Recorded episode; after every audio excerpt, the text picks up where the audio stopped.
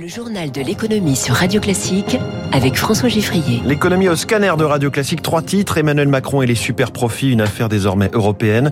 Du gaz français contre de l'électricité allemande, la solidarité va jouer cet hiver. Et puis, quelle est la réalité économique des dark stores, ces plateformes de livraison ultra rapide de courses que l'État et les mairies veulent modérer? Premier invité dans quelques minutes, Jean-Philippe Couturier. Il a cofondé, il préside Woz. Il nous dira comment il a réussi. Radio Classique. On pensait que l'exécutif voulait enterrer le débat sur les super profits. Le voilà ressorti par Emmanuel Macron lui-même et au niveau européen. On l'entendait dans le journal de 6h30. Le président veut faire payer les grands groupes qui produisent de l'électricité et ce pour financer une partie des mesures anti-inflation. Bonjour Eric Mauban. Bonjour François, bonjour à tous. Que propose exactement Emmanuel Macron ? Eh bien, il s'est dit favorable à des pratiques d'achat en commun à l'échelle européenne afin d'obtenir des prix de l'énergie moins chers. Il est d'ores et déjà prévu un plan de sobriété énergétique secteur par secteur. Le chef de l'État a indiqué que dans les prochains mois, il faudra avoir une réponse plus structurelle pour aider à la rénovation thermique et cibler les réponses pour accompagner les ménages. Par ailleurs, si la Commission européenne venait à décider de mettre un plafond au prix du gaz acheté à la Russie, eh bien la France soutiendrait une telle mesure. Emmanuel Macron souhaite également la mise en place d'une contribution exceptionnelle des énergéticiens pour faire face à la crise inflationniste qui menace l'économie française et européenne. Si l'effort européen n'est pas suffisant, eh bien un effort national sera fait. À ses yeux, des entreprises ont bénéficié de la flambée inouïe des cours de l'électricité. Elles doivent donc apporter une contribution financière au pays. Ouais, cette idée pose question sur sa faisabilité, en particulier en France. Mais oui, parce que EDF a déjà été largement mis à contribution. La mise en place du bouclier énergétique et la revente à prix cassé d'électricité à ses concurrents a engendré un grand manque à gagner. Même chose pour les producteurs d'énergie renouvelable. Ils ont dû faire face à la flambée des prix des matières premières et à des difficultés d'approvisionnement. Éric Mauban, autre sujet. Emmanuel Macron hier a livré quelques indices quant à la succession de Jean-Bernard Lévy à la tête d'EDF. C'est ça. Alors, au sommet de l'État, la solution privilégiée est une séparation des fonctions de président et de directeur général. Selon Le Figaro, Luc Rémont est donné comme favori pour occuper le poste de directeur général. Il est actuellement chargé des opérations internationales chez Schneider, avec une expérience industrielle, internationale et une bonne connaissance de l'appareil d'État, puisqu'il est passé par plusieurs cabinets ministériels. Eh bien, il est considéré comme étant le profil idéal. Éric Mauban, merci. Face à la crise énergétique, l'hiver sera donc celui de la solidarité franco-allemande. C'est l'autre annonce d'Emmanuel Macron hier, la confirmation que la France livrera du gaz à l'Allemagne en cas de coup dur cet hiver et que l'Allemagne fournira de l'électricité à la France si nécessaire. Un deal gagnant-gagnant, Éric Kioche. L'Allemagne et la France sont connectées par un gazoduc qui fonctionne en temps normal d'est en ouest. Mais avec quelques travaux, modifier son flux n'est pas un problème, assure Pierre-Luc Bronac, consultant énergie chez Sia Partners. La connexion est en Moselle, à Obergelbach, et les installations pourraient être retournées de manière à fonctionner en sens inverse et pourraient être utilisées rapidement dans un objectif de solidarité pendant les périodes hivernales. En cas de besoin, la France pourrait fournir jusqu'à 5% de la consommation annuelle allemande et avec près de 95% de stock déjà rempli. Paris pourrait même aider Berlin à remplir les siens en cas de surplus, mais pour que ce deal tienne, la sobriété est de rigueur. On pourrait s'en sortir et proposer effectivement une solidarité vis-à-vis de nos voisins européens, sous condition que les entreprises et même les ménages réduisent leur consommation cet hiver. En hiver, la France se chauffe principalement à l'électricité et l'Allemagne au gaz. Alors sur le papier, c'est un deal gagnant-gagnant, explique Jean-Sébastien Degou, président du courtier Opéra Énergie. Si on veut éviter des blackouts, on a intérêt à leur envoyer du gaz pour que l'Allemagne puisse s'en servir pour produire plus d'électricité, ça semble assez pertinent. Pour faciliter ce deal, Paris et Berlin peuvent compter sur la mise en route prochaine de nouveaux terminaux méthaniers permettant l'import de gaz naturel liquéfié et sur le prolongement de 2 centrales nucléaires allemandes annoncées hier. Cette décision allemande sur le nucléaire fait beaucoup réagir dans la presse allemande. Je vous le disais juste avant le journal de 6h30, puisque les Verts, qui sont membres de la coalition au pouvoir à Berlin, se sont historiquement constitués contre l'énergie atomique. L'Allemagne, où Volkswagen donne le feu vert à une entrée en bourse de sa filiale Porsche, c'était attendu. Le projet avait été présenté une première fois le 24 février dernier, jour du début de la guerre en Ukraine. Il avait ensuite été reporté. Porsche serait valorisé entre 60 et 85 milliards d'euros, même si une partie seulement du capital serait mise sur les marchés.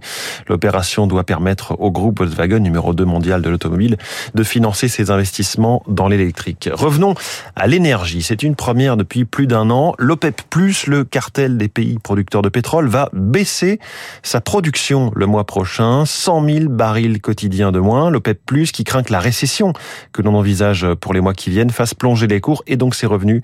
C'est ce que souligne Alexandre Baradez, responsable des analyses de marché pour le courtier IG. C'est quand même symbolique parce que jusqu'à présent, c'était surtout donc des hausses dans un contexte mondial de forte demande où la production au niveau mondial n'était pas revenue à des niveaux satisfaisants pour répondre à toute la demande.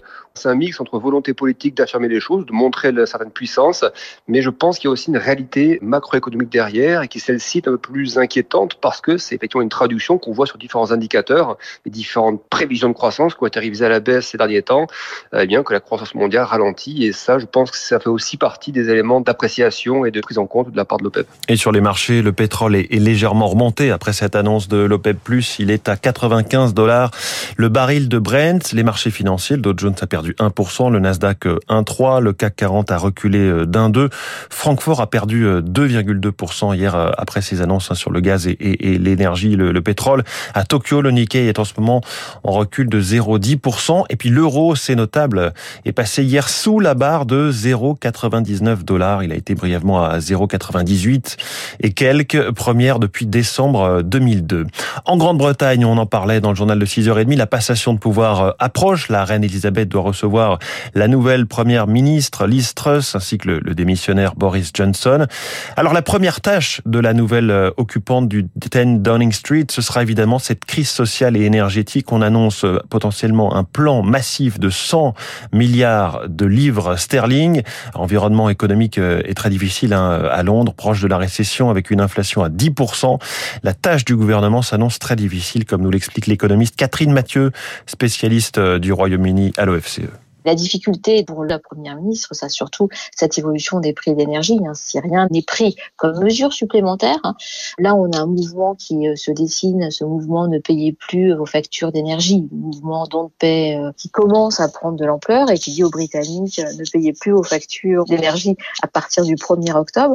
Bon, si on n'a pas suffisamment de messages du côté du prochain gouvernement disant à la population britannique on va vous soutenir dans vos factures d'énergie avec l'hiver qui arrive, là on pourra avoir un mouvement beaucoup plus général de fronde contre le gouvernement. Il est 6h44. Avez-vous déjà cédé à cette tentation? Vos courses livrées chez vous en 10 minutes.